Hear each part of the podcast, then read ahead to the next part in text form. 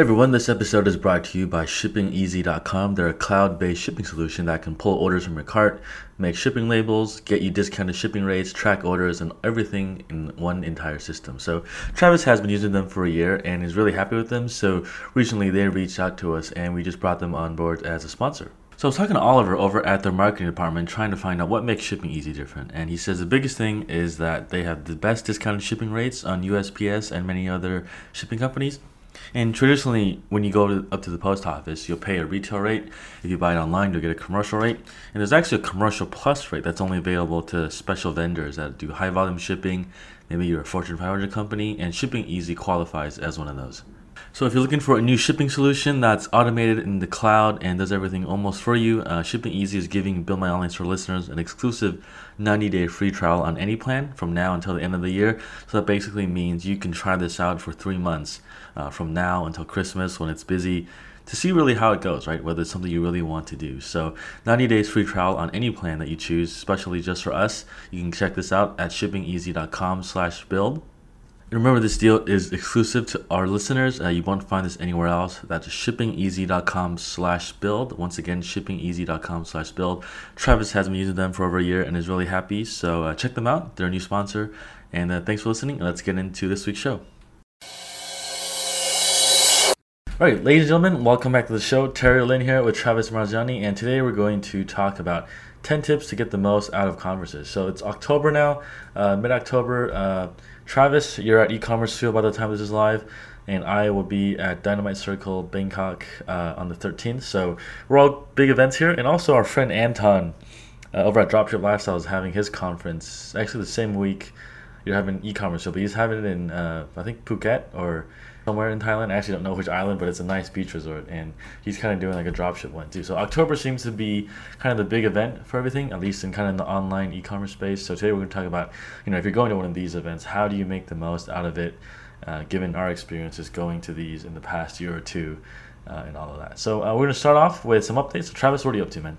So one of the first things I want to talk about is in the last episode, I mentioned that I'm going to start doing Bing PLAs, and I have started. It was a pain to get like rolling. It's easy to set up, but they take forever to approve. I've spent about $30 so far.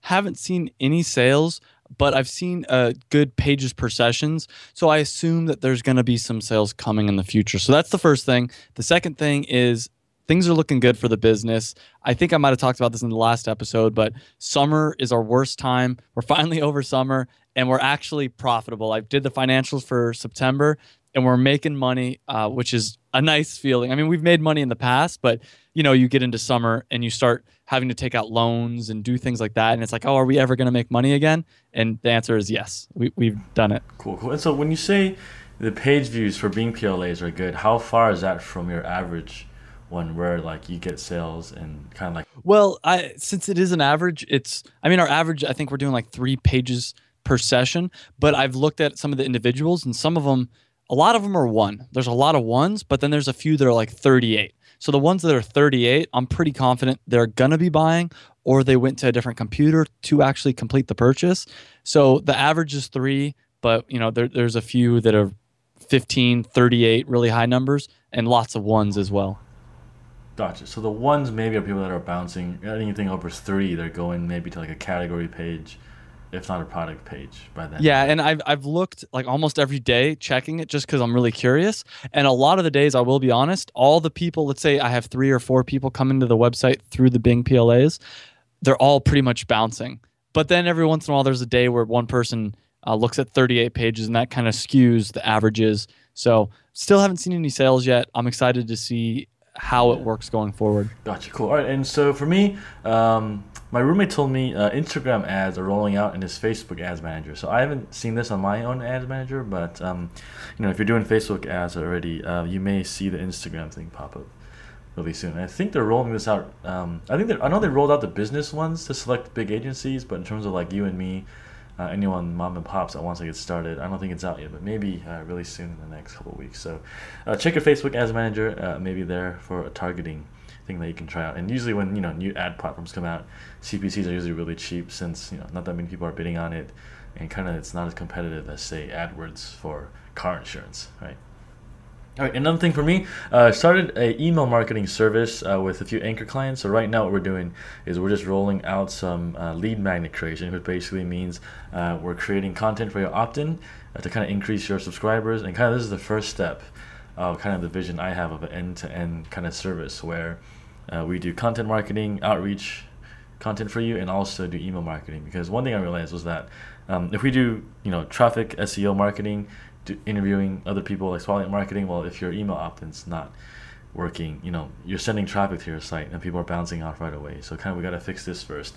And the idea right now is to start small. You know, we'll fix your opt-in, get sign-ups. Once we can prove that, we can then figure out, all right, what kind of sequences are we going to make? You know, lifestyle sequences, pre-purchase, post-purchase, you know, repeat purchase, things like that. And then once that's fixed, then you can dump more traffic into the funnel too. So kind of the long-term game plan is that, but just taking this step by step and working with about, you know, probably like 4 to 5 stores now on this right now, just to really nail down what's deliverable and what I can actually do before we kind of roll this out on a bigger scale too. So I'll keep you guys posted on that. All right, so let's go into tip number one then. So number one, find the attendee list. So most events, they may or may not give you the attendee list depending who you are. But I think generally they'll tell you, hey, here's who's coming, here's a list, and then you can, it's kind of up to you to actually kind of Google these people and see if there's anyone that's actually relevant to you to meet too. Because if you're going to like an event with 200 people and you're just kind of hoping to meet people, like the right person, you know, it's not really strategic and not really the best use of your time and money. You know, it's really funny that you said this because I've never actually gotten an attendee list before. I've talked on this show that I was at VidCon, Podcast Movement, and a few other things, but eCommerce Fuel Live did send out an attendee list, and I didn't really think about it until I read this bullet point. I'm like, I should go through there and see who's in a relevant field, send them a quick email and say, hey, you know, I want to make sure we meet up. I think you're doing something really interesting. And that way, it's like I already have friends right away at there, you know, and I know that I'm not going to get lost, or they're not going to get lost in the mix. So that's a really good tip, actually. So if they don't send out an attendee list, do you recommend like looking at who's speaking and trying to contact them before, or is that, you think, too hard to do? I think Tim Ferriss told us this tip, but basically, I'm jumping ahead of the tips here, but basically he was saying, you know, you talk to the organizers, you'd be like, hey, you know, my name is Travis. I sell dance clothing. You know, I'm here at this conference, looking forward to it. Is there anyone you think I should talk to that's here, that's kind of in my niche that we could connect with? And usually they'll know who to recommend. And they'll even though they may not give you the information, at least they can point you in the right direction. You know, another thing actually he talks about is you don't even have to say, hey, I'm in the dance clothing niche. You could say, I'm into jujitsu and I like, you know, hiking and other things that are a little bit more personal. And he might be like, oh my God, this other guy loves hiking. You need to go talk to whatever. And then you can have like a relationship on a friend level and not just a business level as well. So that's another interesting tip. Yeah, exactly. And it's funny, like at DC Bangkok the past 2 years, there's been this guy that does like a morning yoga session, and another guy did like a morning CrossFit session, and kind of just like a cool side event thing to kind of, you know, not be so business oriented and meet other people too who are kind of have similar interests down the line. All right, number two. So ask people what party they are going to. You kind of came up with this one. How does this one work? Yeah, I mean, the conversations are pretty standard that you have at these kind of conventions, but here's a tip. A lot of times you're only going to be able to talk to someone for 5 minutes or something. If you want to continue the conversation, especially if it's someone that seems like they're really busy and they're trying to network a lot, ask them, what party are you going to afterwards? And the cool part about this is you might end up finding about events that you had no idea about that, you know, only the VIPs are going to, or anything. It could be just something that, oh, when you know that there's 5 different parties going to, that people are going to, you can pick whatever one sounds the best to you. But it also gives you a chance to continue a conversation later and not feel like, okay, I need to have a 30-minute conversation with everyone I talk to. And there's two sides to that, obviously. Sometimes you do want to have those long conversations. You don't want to just jump from person to person.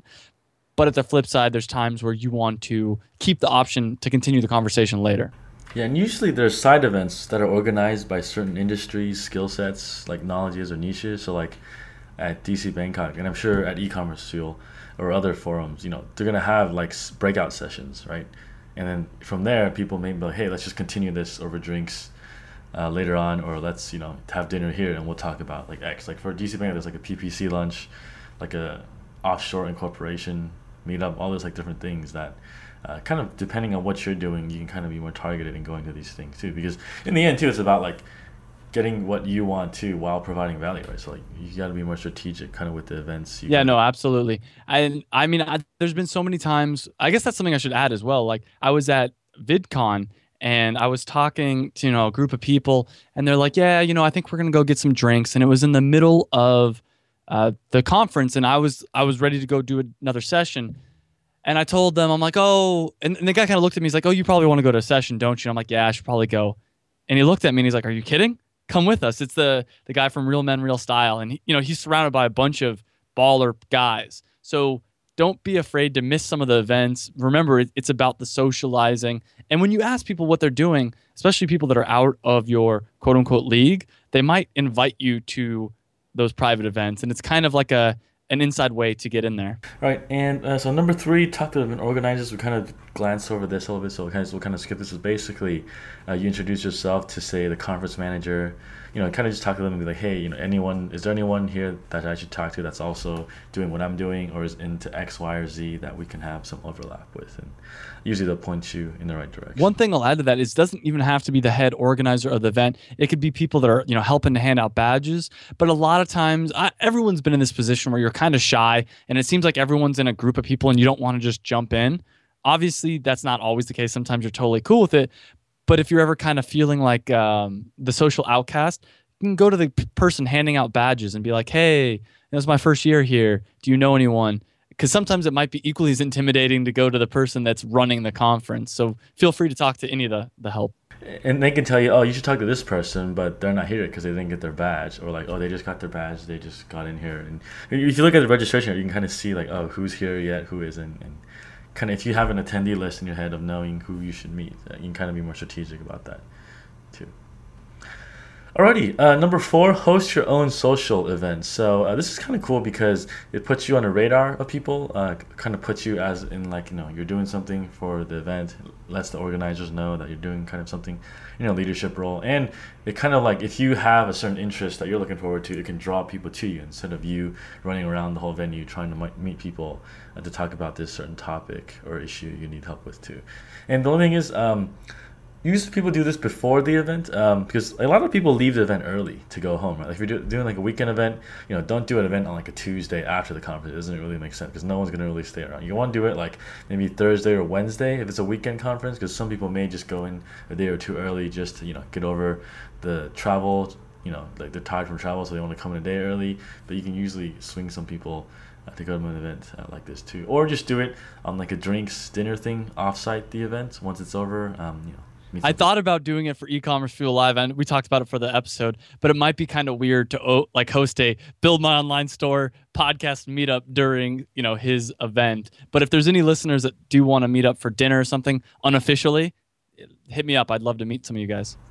Yeah, you guys have like what 100 people there, so I'm sure they'll all meet you throughout the weekend too. And so. I'm meeting, for instance, Malco and Carol, two people that I've talked to a lot, like on Skype and stuff, and it's going to be kind of cool to finally get to meet them in person. Yeah, basically, host your social event. Don't be afraid to put yourself out there and kind of see who comes in, too. Just kind of be strategic about the timing you choose and the location. Don't also choose a venue that's like hour drive away from the event. It doesn't make any sense. Make sure it's really easy to go to. Ideally, like within, 1 block, 2 blocks of walking distance where it's like a no-brainer for someone if they want to go to.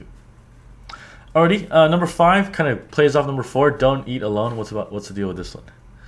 So there's a lot to this. I mean, the biggest thing is you're there to meet other people, and one of the easiest times to do it is during lunch or dinner or breakfast, and it's just time that you're going to be sitting there eating. Might as well sit down with someone and have a conversation. And the biggest thing is don't be afraid to be that awkward person that goes up to a group of people and says, "Hey, I hope this isn't rude. Do you mind if I sit with you guys?" Or just, "Do you mind if I sit with you guys?" And I've asked that to hundreds of people, and I almost never had people say, no, I do mind. Especially at a conference like that, people are very happy to let you eat with them. And I've met so many different random people. Don't be afraid, even if it's not someone you think that you might get along with. It's better to have a meal with someone that is in a similar space. Better to have a meal with someone than just to eat alone, basically. Exactly. And remember, the value is offsite, like a breakfast, lunch, dinner, social events too. So, don't like make it harder on yourself by sitting alone when you're paying money and, you know, for hotel, flights, and like, you know, for the ticket too, to just sit there alone. One thing I did want to add is that don't be afraid to bring some snacks, because I know for me personally, I like to eat pretty healthy, and a lot of times the food that is provided by the hotel or the people tend to want to get are like burgers and whatever. It's okay to go to a grocery store, is something I've done before, like a local grocery store, pick up a little bit of like healthy things. So that way when you're eating dinner, maybe you don't need to, you know, get a giant plate of fries. Instead, you can get a salad with some chicken or whatever, and you'll also save a little bit of money. So that's a nice way to do it. We're just bringing like some fruit, because I notice at these events, you know, you have like a buffet lunch usually from like 12 to 1. It's like usually kind of rushed. The event starts at like 1:30, and by the time it's like 4 o'clock kicks in, there's like a lull, and like you could drink all the coffee you want, like eat all cookies, but you can only eat so many of those in a day, right? Like you can't have a coffee every hour. You're just gonna get so jacked up, and you can't have all these cookies. You're gonna die from all the sugar. So, you know, kind of bring like something to munch on around like 4 to 5 when things kind of like slow down and you need that energy boost. It's a yeah, and it does seem like people at these kind of events, they want to eat dinner. It's like really late. So there's lunch at 12 o'clock and then dinner at 8. And I eat every 2 to 3 hours. So, you know, keep that blood sugar at a good level. Exactly. And one thing about not eating alone is that don't be the first one to sit down at the table. Generally, like wait for like half of the room to fill up first, because then you can kind of be like, oh, you know, who's sitting at this table? Do I know this person? Or like, oh, I remember this guy when I was looking at the attendee list. Let me chat with him. Because then you can be more strategic with where you sit down. And like, so instead of going to a table with like, you know, 2 people, you can sit at a table with like 8 people, and maybe they're all kind of, there's more interaction. Yeah, and it's also one thing to ask people if you want to kind of extend the conversation is like, hey, where are you going for lunch? If it's before lunch, or hey, where are you going for dinner? So then it's a really easy transition to like, oh, let's spend the next hour together just having a conversation. Exactly, yeah. And like a good place to chat with people is like when you're waiting in line at the buffet. You know, if there's someone you want to talk to, you just line up behind them and hey, you know, what's up, blah, blah, blah. It's like a good kind of sideways networking thing when you're talking to people too. And then you can just go to, because when you go down the buffet line, everyone moves in an order, right? It's like left to right or right to left. And you can just kind of go down and you can talk with people there while we do that. And then you usually just naturally sit with the person you're talking to in the buffet line. So it makes it easy. Yeah. All right, so I guess that's it for Don't Eat Alone. Kind of little ninja tips, but a little strategic too with being all of that too. So, all right, number 6, questions to ask when you meet people. You kind of wrote this. So the big thing I want to stress is the follow-up and asking personal stuff, not just business related stuff. So an example of this, and I know this is a question that gets asked a lot, but there's a reason for it. It's an easy one. It's like, where are you from? And that's just a nice like side thing, but you don't need to stop there. It's like, oh, are you originally from there? What, you know, made you move there? Or, oh, what do you love about that place? And then before you know it, they're just like, well, let me tell you the story about how I moved there. Or, oh, this is why, you know, Bozeman, Montana is such an amazing place. And they'll, hopefully it's something that they're interested in. Another thing that you can ask, or 2 more things you can ask, I guess, is what session are you the most excited about? And it kind of gives you an insight into why they're there and what they're interested in learning, or what's been your favorite session so far.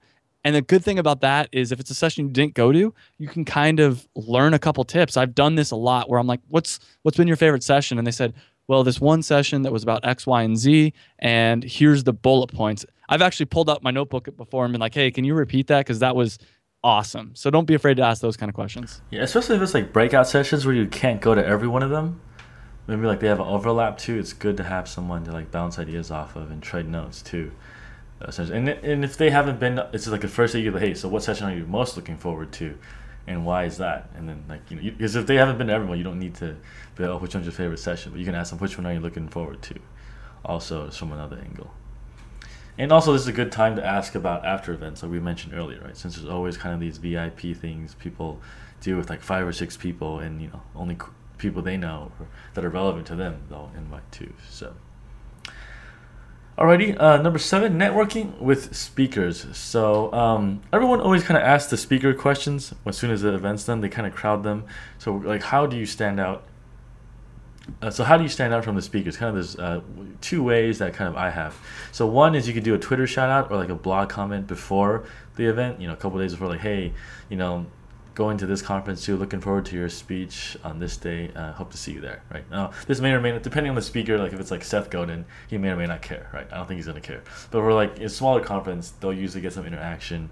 And then when you see them at the event, you can be like, hey, by the way, you know, kind of we talked on Twitter a little bit. Just want to introduce myself, looking forward to your thing, and then you can kind of ask questions about them and kind of get to know them too, instead of just like a cold approach, where I think cold approach, not to say it's not going to work, but if you can warm them up a little bit before, they'll be much more receptive to, like, oh yeah, you're the guy that, you know, we talked on Twitter, like, oh hey, how's it going, nice to finally meet you, put a face. And one thing to add to that is you don't always necessarily need to talk with them. You can talk with their team members or their staff or their girlfriend/boyfriend, and this more so is if it's a bigger person that there's a long line to talk to after they give us a talk, then you know, you can see who's just kind of hanging around. Usually there's going to be some person just kind of hanging around by the stage, and it'll be pretty obvious, and they're not interested in getting in line.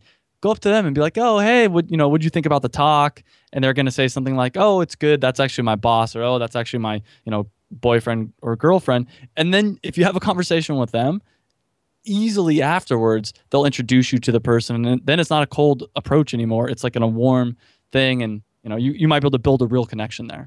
Yeah, like they'll usually have like an assistant or like someone on their team there, and you'll notice that because they'll just stand, they'll kind of like orbit around them, but they won't draw attention. They'll just look at them, making sure they're okay, and then kind of looking at their phone or whatever. And you can tell them really fast usually, and even if they're not used to it, hey, you know, what do you think of this? And oh yeah, I work for this guy. So then, like, you know, if you ask like, oh, what do you think of his speech? Like, oh yeah, it was good. You know, do you work with this guy? Or you just start asking them questions too. One thing to also do is if the conference is not big, and as a speaker, you're the one now. Usually, like people with websites, blogs, kind of like us, like when someone follows our advice and they get a good result, like it's always really exciting, right? So like, if there's a speaker that you know has given some advice, you can be like, hey, you know, tell them, hey, I follow your advice. Here's what I got. Send it to them in an email or on Twitter, whatever. And if you get an interaction, it's gonna be much more receptive when you see them too. That's just good advice in general with connecting with quote unquote influencers, is actually do what they say they say to do, and then tell them, you know, that it helps you out. Alrighty, number 8, stay at the venue. So this is coming from experience from doing both. So I've stayed at the venue and off the venue before. Definitely stay on it, just because one, most conferences have a room block, so you do get a better rate. Usually you'll get Wi-Fi, breakfast, whatever, all that stuff. But the most important thing is that you save time from going between locations too, right? So you're paying airfare, hotel, ticket price to meet people. So no need to make it harder on yourself by staying somewhere else where you need to taxi, like, you know, 10, 15 minutes, even though it seems small, but the effort to, like, you know, change your clothes, put on shoes, go out, you know, check in, check out, get in a taxi, find a taxi, get stuck in traffic, and then finally get to the venue when everyone's already having lunch by themselves. You know, you're missing out on like good sessions that can add up over like a course of like, you know, 4 days, right? If you're missing out on breakfast and dinner, it's like, you know, 6, 7, 8 sessions that you're missing out on with people too. See, my experience, I completely agree with your point. I have found it's a little bit more expensive actually to stay at the venue, usually for me, but it's 100% worth it. Like I've done both as well. I tried to save money by staying, you know, at a cheap hotel a mile away and walking to the event. The problem with that is when you actually stay at the venue, you could just go out of your room and you meet people. You know, you go in the elevator and be like, "Oh, hey, are you here for this conference?" "No way, me too." And it's just something so cool about going to breakfast and seeing everywhere you look in your hotel. Oh, that's a e-commerce person, or that's a YouTube person, whatever it is. You know, even if you're like in the gym, in the sauna, or at the pool, like you'll meet someone there, which is kind of always like an informal networking session too, right? You're just hanging out at the pool, having like a drink or two, and you know, while you're chilling out too. So yeah, absolutely. All right, so number 9, this also kind of goes into what staying at the venue is. Fly in early if possible.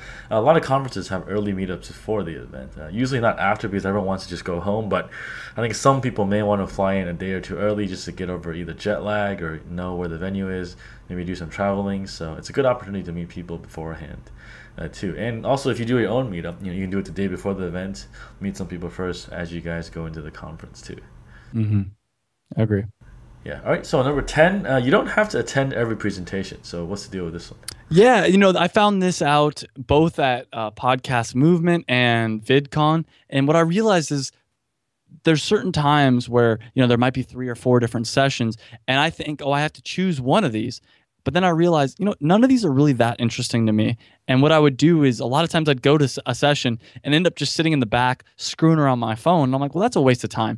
I might as well use that 45 minutes to, there's a couple different options. One, maybe you do go to your room for 45 minutes and just kind of like decompress, you know, take some time away from the hustle and bustle that is networking, or maybe you actually do more networking during that time. You go to some kind of the break room or some kind of space where you can meet and talk with other people. One thing I found that's kind of random but works decently well is a lot of times there's an area where people go and smoke, and it's like an outside area, and it's kind of nice to walk out there, and it's easier to have a conversation. I don't smoke, but it's just, it tends to be easier to talk with people in the smokers lounge area. So that's another little tip. But in general, don't feel like you need to constantly be going to sessions. There's times probably where none of the sessions are going to be any good, according to your opinion.